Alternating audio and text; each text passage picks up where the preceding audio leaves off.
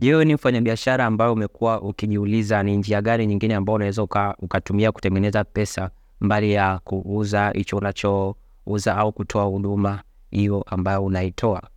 Leo nitakwenda kukufundisha njia tano za kutengeneza pesa kwenye hiyo hiyo biashara yako ambayo unaifanya. Kitu cha kwanza unaweza uka unauza namba za supplier, yes, namba za supplier wako au ukawa unauza yale machimbo mazuri ya kwenda kupata zile bidhaa, labda ni kwa hapa hapa Tanzania au ni kwa nje ya nje ya nchi, labda ni China, ni wapi, ukawapa watu connection za sehemu ambazo wanaweza wakapata uh, bidhaa zile ambazo wanahitaji kuzinunua. Kwa hiyo unaweza ukafanya hivyo. Kitu cha pili, unaweza ukaandaa kozi, unaweza ukaandaa kozi au unaweza ukaandaa kitabu. Unaweza ukaandaa kozi online ukaiweka kwenye Telegram.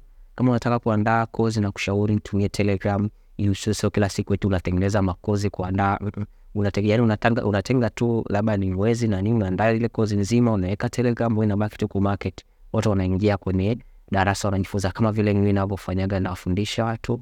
Sina haja ya kuandaa madarasa kila siku, madarasa mengine hapana. Lakini pia unaweza ukaandika kitabu. Yes, unaweza ukaandika kitabu kuhusu namna ya kufanya biashara unayoifanya, e, hatua kwa hatua, jinsi ya kuanzisha biashara ya mtumba. E, wewe wewe ambao unafanya biashara una nafasi pia, unaweza kuwafundisha pia watu namna ya kufanya hicho unachofanya. Lakini kitu kingine unaweza ukawafundisha watu mambo ya pricing, mambo ya taxi, mambo sijui ya vitu gani, jinsi ya kupata wafanyakazi, jinsi ya kufanya ya kufanya wafanyakazi wasikuibie. Vitu kama hivyo ni muhimu sana, sio tu kwamba kuposti Instagram. Kuna details ndogo ambavyo mtu anatakiwa ujifunze. Kwa hiyo kama ukiwa kwenye hiyo biashara na ukawafundisha watu ambao wanafanya biashara au wanaotamani kuingia kufanya biashara, kufanya hivyo vitu Ah, yani utakuwa expert wao, utakuwa mtaalam. Yes. Lakini kitu kingine unaweza ukawa ukawa unafundisha watu au unawatoa huduma ya kuandikia tu proposal, uh, mikakati au sijui barua sijui na vitu ambavyo ni muhimu, ukawa unawapa maelekezo.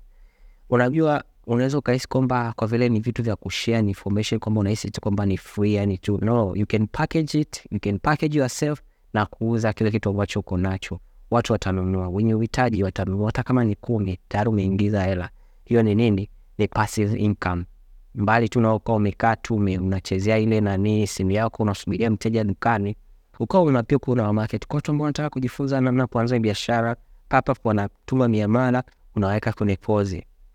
Unaionaje hiyo? Yes. Lakini kitu kingine unaweza ukawapa coaching. Yes, unaweza ukawapa coaching ili wafikie malengo yao.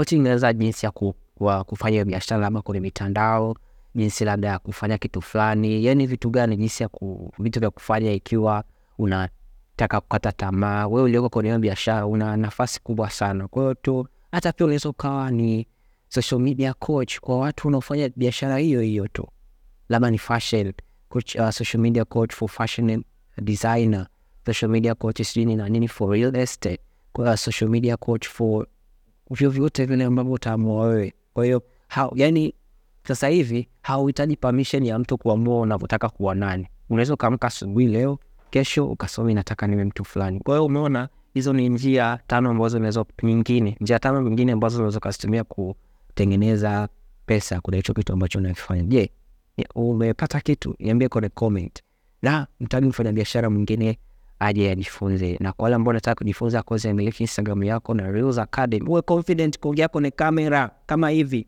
jiunge Reels Academy, miliki Instagram yako, madondoo yale mazuri mazuri, yale mahot hot yenye mashiko kule ndo naweka. Siposti sana Instagram siku hizi, kwa hiyo kimbia uh, kwenye DM yangu ni uh, tumie neno ni brand. Asante sana Kocha Amani.